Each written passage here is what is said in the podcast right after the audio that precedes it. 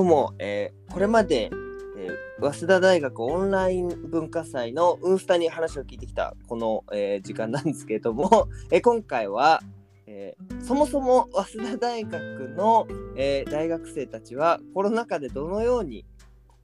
生活をしていたのかということを聞いていきたいなというふうに思います。えーということで、えーライターの下田、えー今回は、えーこちらの方にゲストで来ていただいてます。こんにちは。国際教養学部2年のかりんと言います。今日はよろしくお願いします。よろしくお願いします。ということで、えっと、かりんさんは今2年生ということは、あの2000年の4月入学ってことですよね。そうです。それちょっとその多分コロナがまずいぞってなってきた2020年の2月3月くらいは高校生だったっていうそうですね。ことですよね。はい。ちょっとその辺のまず入学式どうなるんだっていう不不安のあたりからちょっと時系列でどういう感じにあのコロナ禍の大学が運営されていったのかそして大学生自身はどう思ってたのかっていうこととかをいろいろ聞ければと思います。はい。まずそのそういろんな不安みたいなのが芽生えたのはいつ頃でしたか？そうですね。まず、その感染症がはい広まり始めている、やばいぞってなったのが3月あたりだったと思うんですけど、3月って高校の、あ、2月でしたっけ ?3 月に高校の卒業式があったんですよ。で卒業式がまずできないっていう風になってしまって、もうそ毎年その卒業式でなんか名前呼ばれたりとか、なんか写真たくさん撮ったりみたいないろんな思い出を作れるまあ貴重な機会だったのでみんな楽しみにしていた卒業式ができないかもしれないってなった時に、まあ、ざわざわし始めました。それをすごく覚えてますね、まあ、結果としてそのあ、はい。結果としてその卒業式はなんか簡易版みたいな感じで誰も喋らない全員マスクみたいな感じで一応行ったは行ったんですけどちょっとつまんない卒業式にはなってしまいました先生たちは一方的に喋るみたいな式。そうですね、まあ、ちゃんとしたあの会のなんか聞かなきゃいけないものをたくさん聞いてで来賓の方とか保護者はもう来れないので自分たちだけの形だけの式っていう感じでした。それの式のちょっと前のあたりもお伺いしたいんですけどなんか一斉休校みたいなのがあったじゃないですか、うんうん。その時はもうまだ学校生活残ってるタイミングだったんですか？そうですね。その時この今2年生の代っていうのは3年生だったので高校3年生。え高校3年生のその時期って授業がないんですよ。もともと。ある人は受験が終わっててある人は一般受験のために勉強していて結果待ちみたいなそういう期間だったのでちょうど。だから学校に行けなくなっちゃった困ったなっていう事態には特にならなかったんですけど12年生はそうだったのかもしれないですねそっかじゃあもともと卒業式だけ行けばよかったタイミングに休校が始まってまあはい。卒業式はちょっとつまんないものになったと、つまんなかったです。で大学の方の入学式はどんな感じだったんですか？入学式は結構早稲田が早く動いていてすぐにあの辞めますっていうふうに連絡が来ました。うーん。はちなみにどれくらい前だったかとか覚えてます？どれぐらい前だったんですかね。入学式の予定が4月の頭だったので覚えがあるんですけど、まあ、3月だったんですかね。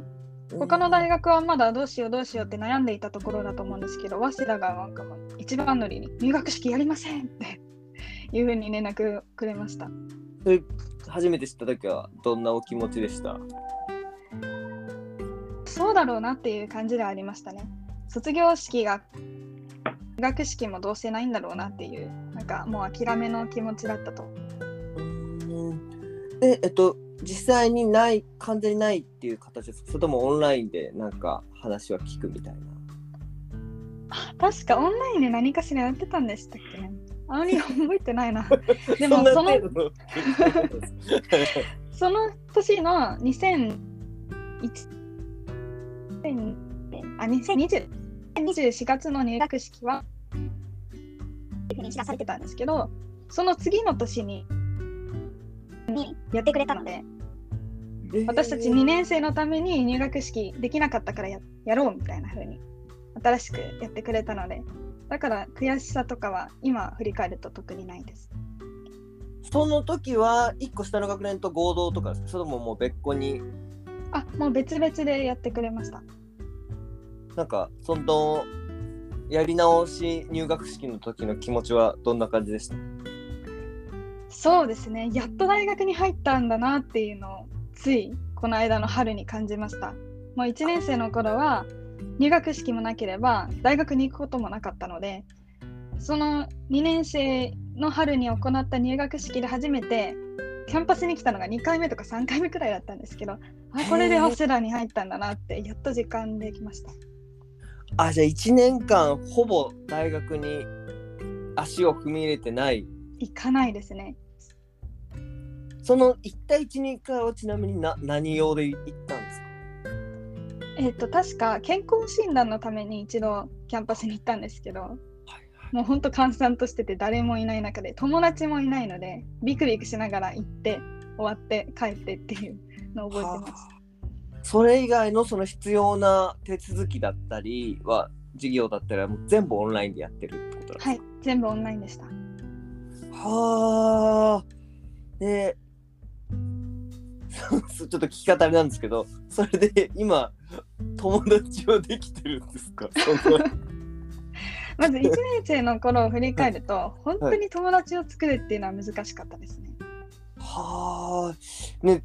みみんなどどうやって知り合ってどう交流してるもんなんですか？一応作ってる人たちはやっぱり SNS でどんどんつながっている子が多かったですね。はい。特にツイッターが盛んなので、春から早稲田っていうハッシュタグやって、もう、あ、早稲田なんだって思った、同じ大学だ、同じ学部だって思ったら、とりあえずフォローをしてみたいな感じで、えつながってる人はつながってました。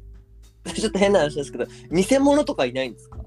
おじおじさんがあるからと思います。なんか、聞くんですけど、はいその、なん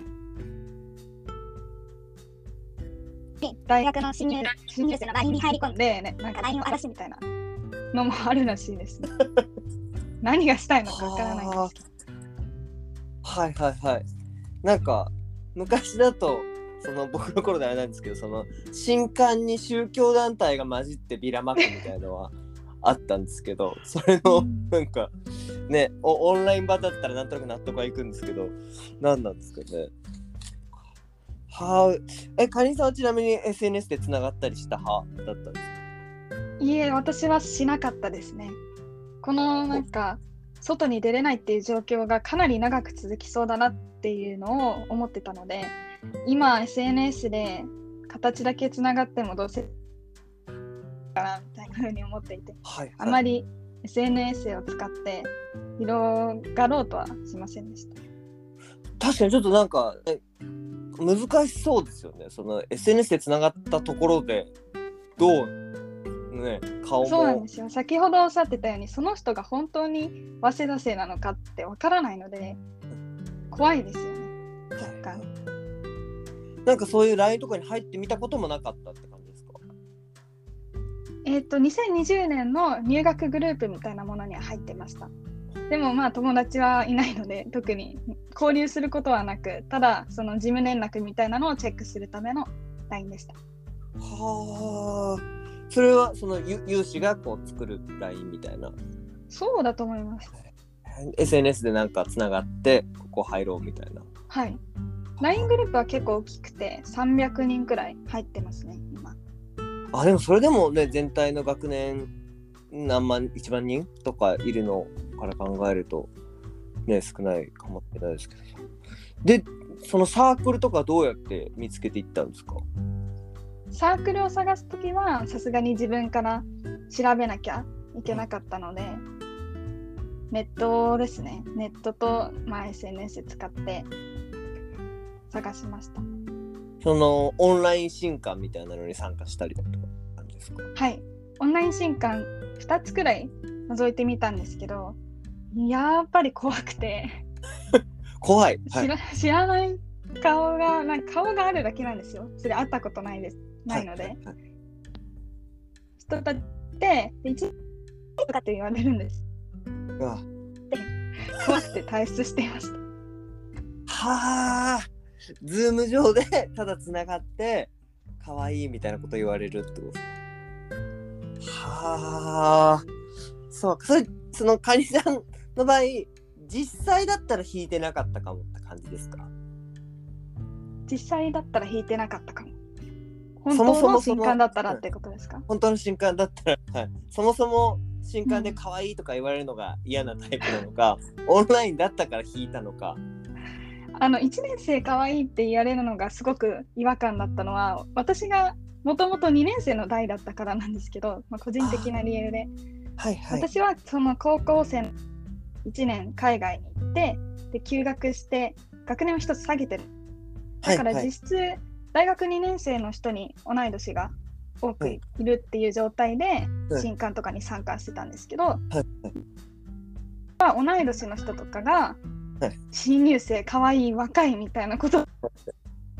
じゃないですか。はいはいはい。でそれに違和感を感じてあの嫌だなって思ってたのでまあそれはだからもしかしたら本当の新刊でも違和感を覚えてたかもしれないですね。それ面白いですね。そうか確かに。それはちょっと何言っとんねんっていうね 感じでは。えー、でそのそんなオンライン進化に馴染めないまんまどうやって どこかに所属していくことになるわけですか？とりあえず新刊の時期は本当によく分かったのでサークルはかなり放置していました。入ることを諦めて とりあえず授業頑張ろうかなという形であまり探すことに力を入れるのはもうやめました5月くらいに。うーんその頃にはでも逆に授業とかでつながりができたりとかもし始めるんですか？いやそれも授業でつながりを作る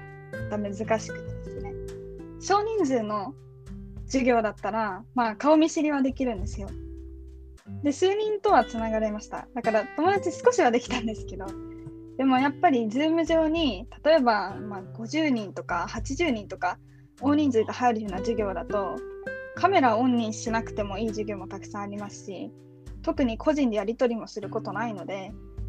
教授とも生徒ともまあつながることなくその授業が終わってしまうってことがよくあります。はあじゃあ本当に4月からしばらくの間はその同級生みたいな人と言葉を交わさずに過ぎていく感じだったんですか？そうでした。本当に自分は早稲田に入ったんだろうかってずっともやもやしていました。はあそうかえそれっていいつ頃状況が改善されるもうずっと1年間そんな感じでした。普通の受け身の授業だとそういうふうにつながりが生まれずに終わってしまっていたんですけどたまたまディスカッションが多い授業だったり授業運営にか主体的な授業を取ることができたのでそういう中で仲間みたいな学生とのつながりができ始めました。うーん。それはいいつ頃くらいから徐々に。春学期の終わりあたりからですね。そうするとちょっとその世間の状況も改善されてるとじゃあ実際会おうかみたいになったりもするんですか？そうですね。大学生の子とい会ってみたのはそれでも1年生のうちは23回くらいだったと思います。あとはもうずっと高校の友達とつるんでるみたいな感じでしたああそうか。じゃあそのカニさんの1年間は新しい人間関係がたくさんできるっていうものよりも高校時代の人間関係でなんとか継続させるみたいな大学1年生期間だったんですそうですね。他の子たちも似たような状況の子が多かったので、はい友達できないよねなんて言い合いながらその高校生の子と久しぶりっていうふうにご飯食べたりしてました。うーんカニさんね多分あのこっちの出身だから大丈夫だと思うんですけどその地方から来た方とかその高校のつながりがないときっと余計孤独ですよね。本当にそういう子たちがまずこっちに住居を借りるかあの実家にいたままオンライン授業を受けるかどっちがいいんだろうっていうのもすごく悩んでたと思いますし大変そうでしたね。ううーんで実際にじゃあ戻っちゃった人とかもいらっしゃるっていう感じなんですかね。そうですね。早稲田がもう基本的に来なくていいよみたいなことを言ってたので、特に特に国際教育する子とかもいるんですよ。ああそっかオンラインで実かですよっていうふうに連絡をしていたので、もう上京する予定だったけど、来るのにしましたみたいな子たちをたくさん見ました。うーんそのねなかなかみんなも予定立てないといけないと思うんですけど、えっと、4月の時点でそのどれくらいオンラインにしますみたいな計画は発表されてたんですか？それともとりあえず3ヶ月みたいなのがこう重なってった感じだったんですか？おそらく楽器ごとに分かれて発表されていたと思います。今年の春学期はオンラインで授業を行いますので、あの必要なある必要のん？キャンパスに来る必要がないので大丈夫ですよみたいなメールが学期ごとに送られてきていたかなと思います。はあ、じゃあ1年間通わないっていうことが決まったのは秋学期の最初くらいっていうことですかね。そうでしたね。夏休み中にまたその春学期がまずオンラインになってしまってあ大学あんまり楽しくないなって思っていたんですけど夏休みちょっと長く空いていて秋こそはいけるかなって思ってる中でやっぱり秋学期も全部オンラインになりましたっていう連絡が来ていたと思います。うーん。どうですか、一年間行かないって、その決まった瞬間は、どんな感じの気持ちでしいやー本当に絶望ですよね。まず楽器が終わる時ってその授業の最後に今までありがとうございましたみたいなことを言うじゃないですか教授とかに。でありがとうございましたじゃあ退出してくださいと言われて赤いその退出ボタンを Zoom の退出ボタンを押した瞬間にもうスッと自分の部屋に戻るんですよ。はいあ今までのなんか授業って幻想だったのかなって思うくらいシーンっていう空間がまたできてあ誰ともつながれずに終わったなっていう絶望の春学期ああ秋もまたこれなのかっていう本当に不安となんかショックでいっぱいだったと思います。うーんあ。ありがとうございます。ちょっとじゃあ、もうちょっと詳しいお気持ちとかを、えー伺っていければと思います。ありがとうございました。